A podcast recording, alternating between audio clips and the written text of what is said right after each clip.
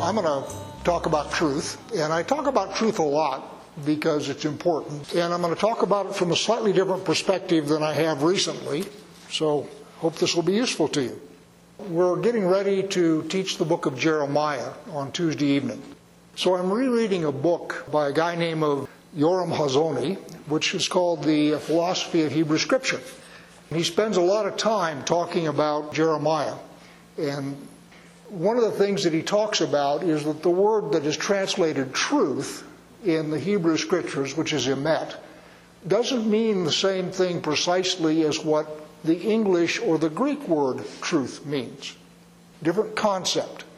And because they're translated as truth, we tend to think of it in the way we think of truth, but it's not actually what's going on.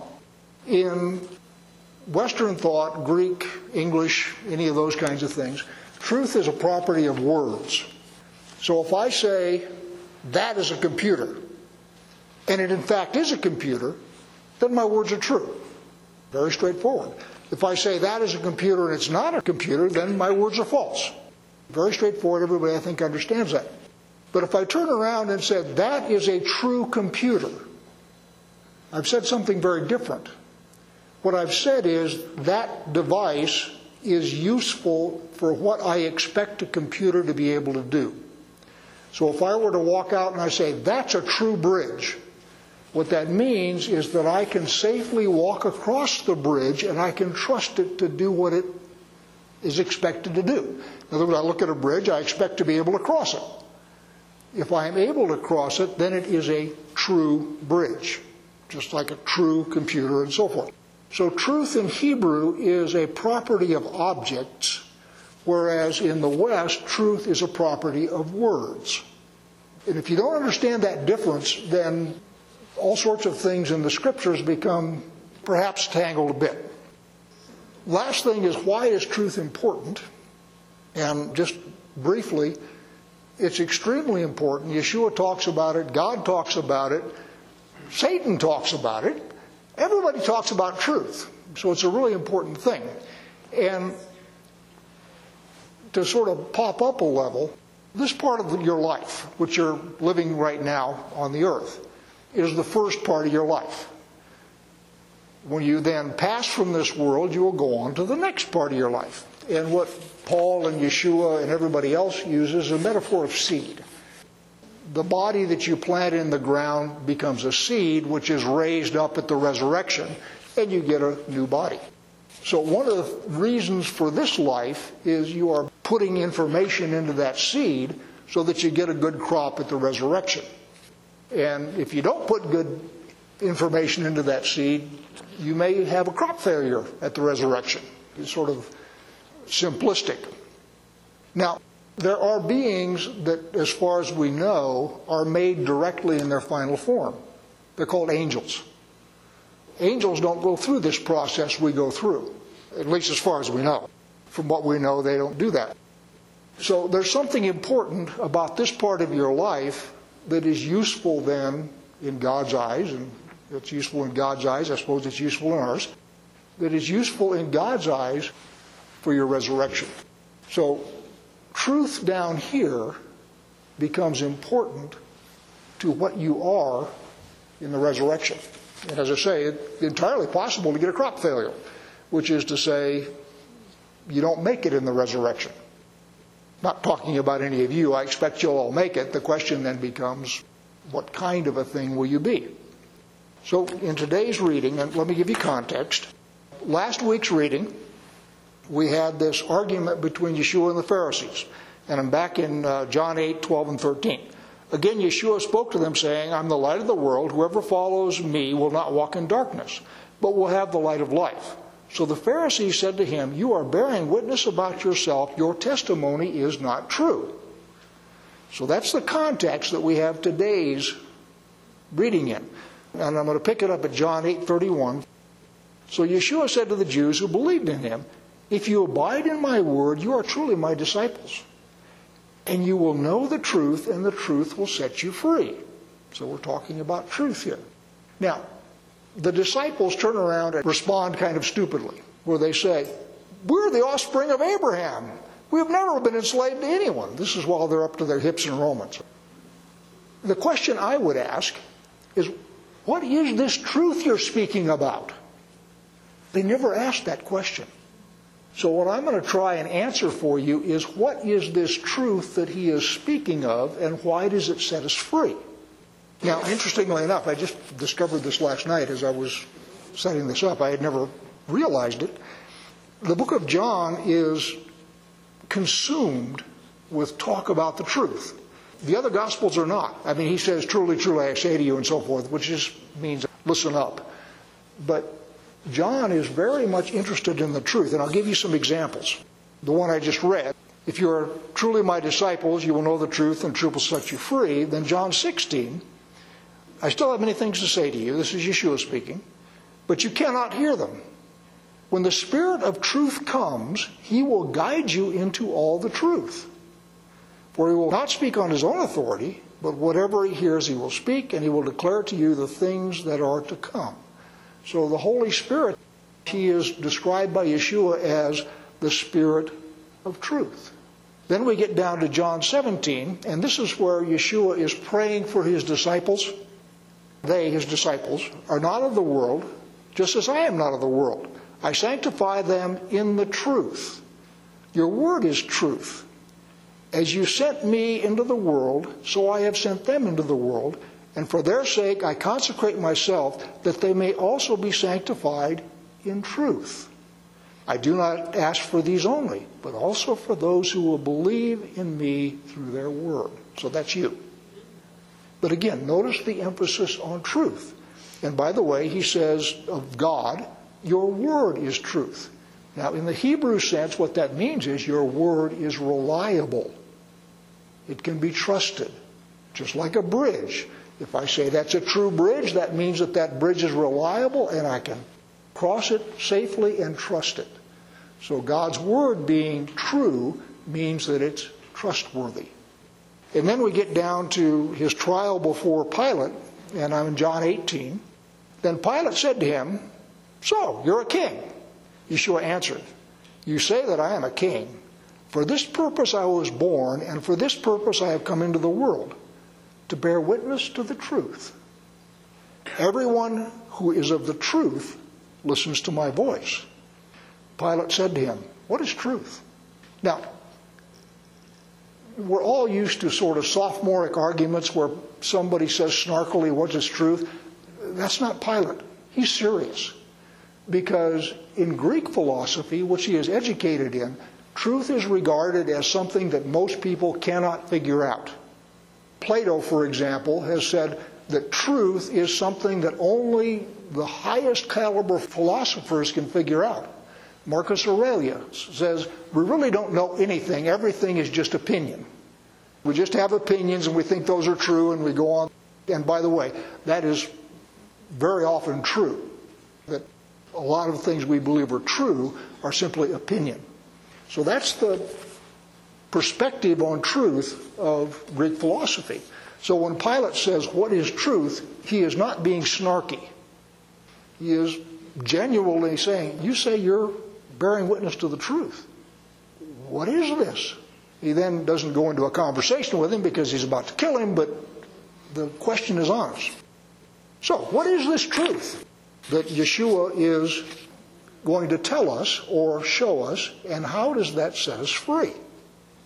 One other thing before I go on truth is hard to find. And I ran across this, coincidence not being a kosher word, back in 2017, I believe. There was a conservative speaker that was coming to uh, Claremont College in California. And the black students and so forth pitched a riot, got the speaker canceled, and then they wrote a letter to the college president about this. And I'm going to get just a chunk of that. I'm not going to read the whole letter because it would be really turgid. This is the letter. Your statement, the president's statement, contains unnuanced views surrounding the academy and a belief in searching for some venerated truth. Historically, white supremacy has venerated the idea of objectivity and welded a dichotomy of subjectivity versus objectivity as a means of silencing oppressed peoples. The idea that there is a single truth, the truth, is a construct of the Euro West that is deeply rooted in the Enlightenment, which was a movement that also described black and brown people as both subhuman and impervious to pain. This construction is a myth. And white supremacy, imperialism, colonialism, capitalism, and the United States of America are all its progeny.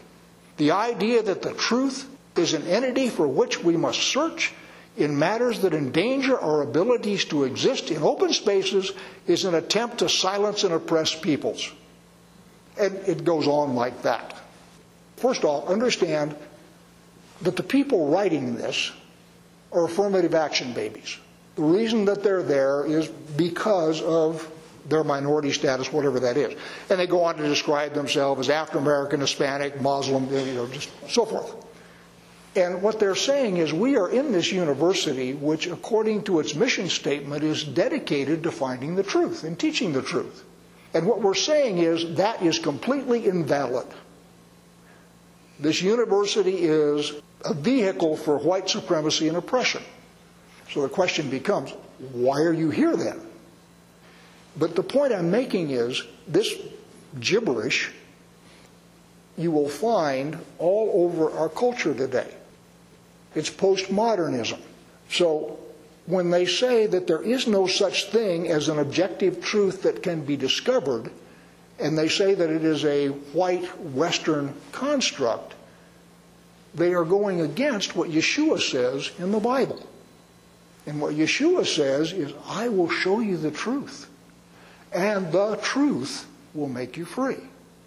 So if you run across people that spew this gibberish at you, you can disregard them. Because what they're doing is they're saying that the thing that you believe in, which is what God says, which is that there is truth, is completely invalid. And it's simply used to oppress minorities. So the reason why truth is important is because our culture right now is awash in this stuff. As I say, I just picked one example. If I'd cared to look, I could have found lots of them. All right, so what is this truth that Yeshua speaks of? Well, one of the things that he is doing, and it goes throughout the entire gospel, but it's pretty strong here in John 8, is he is going head to head with organized religion. And what has happened in Judaism, and what, by the way, has happened in Christianity as well, because people are people, humans are humans, we all behave more or less the same way is that Judaism, which starts out at Sinai, has turned into something that is unrecognizable from its origins. And a lot of what is being taught in the synagogue is junk. And one of the things that Yeshua does is he goes head to head with these people and he challenges this junk that has crept into the worship of the God of Abraham, Isaac, and Jacob. And as I'm saying, we also have exactly the same problem in the Christian church. This is not endemic just to Jews. People do that.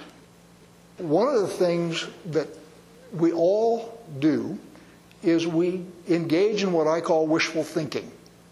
What we do in wishful thinking is we try and think up things that are congenial to us and we think that they're true or we regard them as true. And the problem that we have is stupidity hurts, but the pain is delayed. Stupidity doesn't hurt immediately. In some cases, it takes hundreds of years. Let me give you an example from Jeremiah.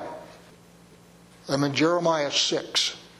And this, by the way, is where we get the little masthead that we have on all of our literature.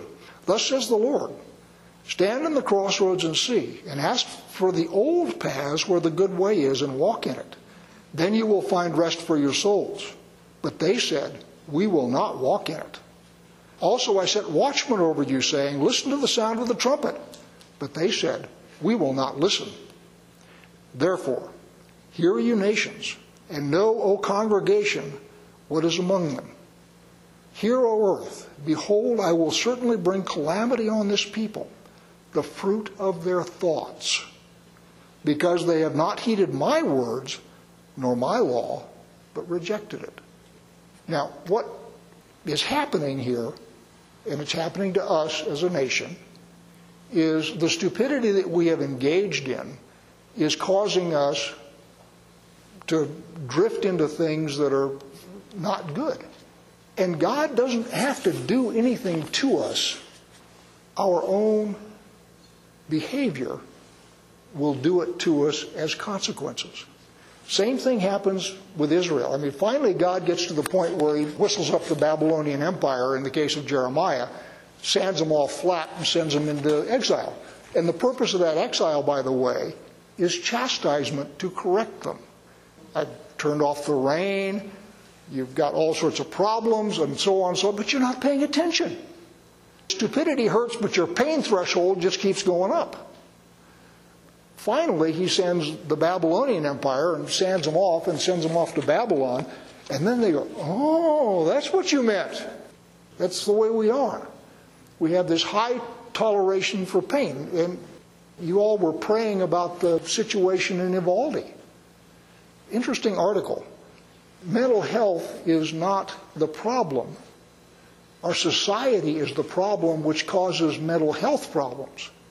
So you have these young men who are rootless, many cases fatherless, not always. A lot of them are on mood altering drugs, prescribed, come from broken homes, growing up in broken societies, and all of a sudden they go crazy and we're saying, where did that come from?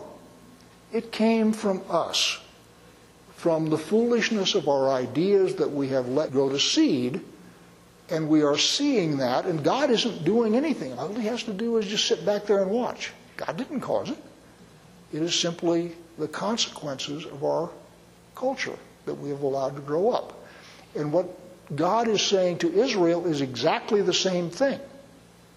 As your culture becomes more and more corrupt, things are going to go downhill for you and you're going to get grumpy and you're going to say, well, why isn't God doing something here? Well, the reason He isn't doing something is because He is allowing you to live with the consequences of your own stupidity in the hopes that you will figure it out and correct it. Most of you are parents. And one of the things that most parents do occasionally is administer a swat to the backside when a child is out of line, appropriately so. And the purpose of that sudden sharp pain is to get the kid's attention and say, wait a minute, what I am doing here is not right. God treats nations the same way, and He lets us experience the consequences of our stupidity, hoping that we'll figure it out. Now, let's go back to Yeshua and the truth. One of the things interesting in today's reading is calls your father Satan and he said, Satan is a liar. Well, what that means in Hebrew speak is Satan is unreliable. He can't be trusted. He can't be depended upon. Go back to our bridge example. A true bridge is one I can trust across. Satan is not true. He can't be trusted. That's what that means. Now, one of the problems that we have, and they have, they had in the case of Jeremiah, and they had at the time of Yeshua, and we have today, is you have lying prophets. So, taking you to Jeremiah, Jeremiah 23. I have heard what the prophets have said, who prophesy lies in my name, saying, I have dreamed, I have dreamed.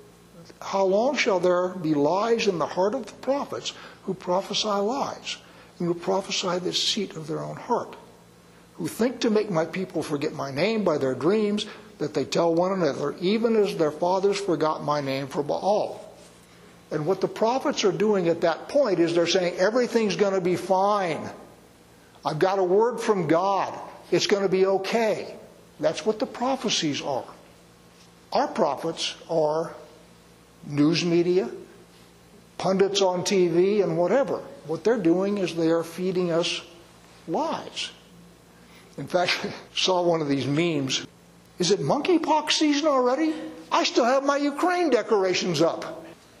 The point is, we are awash in lies that are intended to keep us from seeking the truth.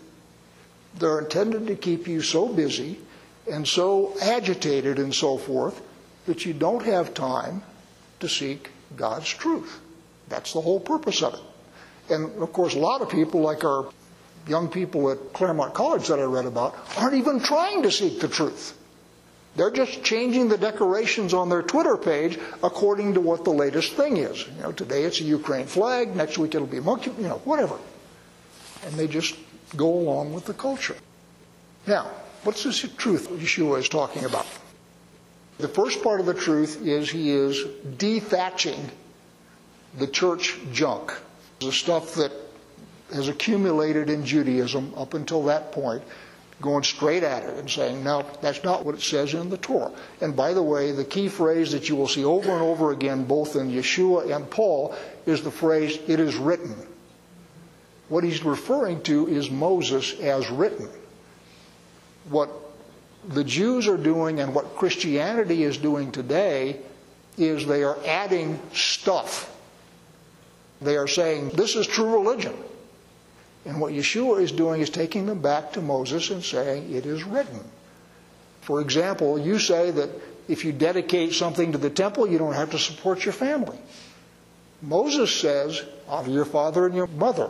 What you've done is you've negated Moses by your traditions. Our churches do the same thing. This is case studies, if you will. This is how people behave. This is how we behave. And what Yeshua is doing is trying to cut through the thatch of all that and bring you back. Now, what's he bringing you back to? Well, he says that the Word of God is true.